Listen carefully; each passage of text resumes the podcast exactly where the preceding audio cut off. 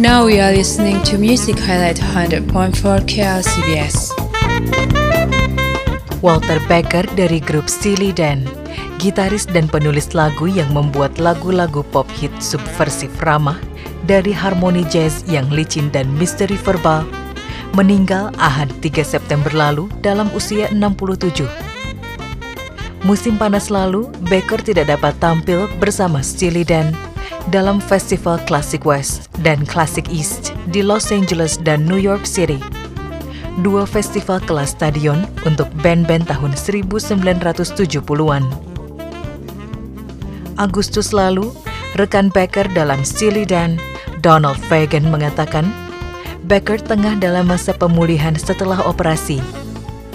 Melalui Steely Dan, Becker dan Fagen mengubah kosakata pop di tahun 1970-an melalui lagu-lagu seperti Do It Again, Reeling in the Years, Ricky, Don't Lose That Number, dan Peg.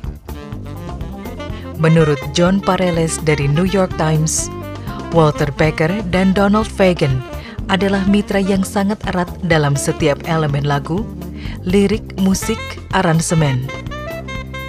Dalam sebuah wawancara, Donald Fagen mengungkapkan ia dan Becker berpikir sama persis secara musikal, yang mana dirinya dapat mengawali menulis lagu dan Becker akan menyelesaikannya. For another story of music highlight on KLCBS, visit klcbs.net.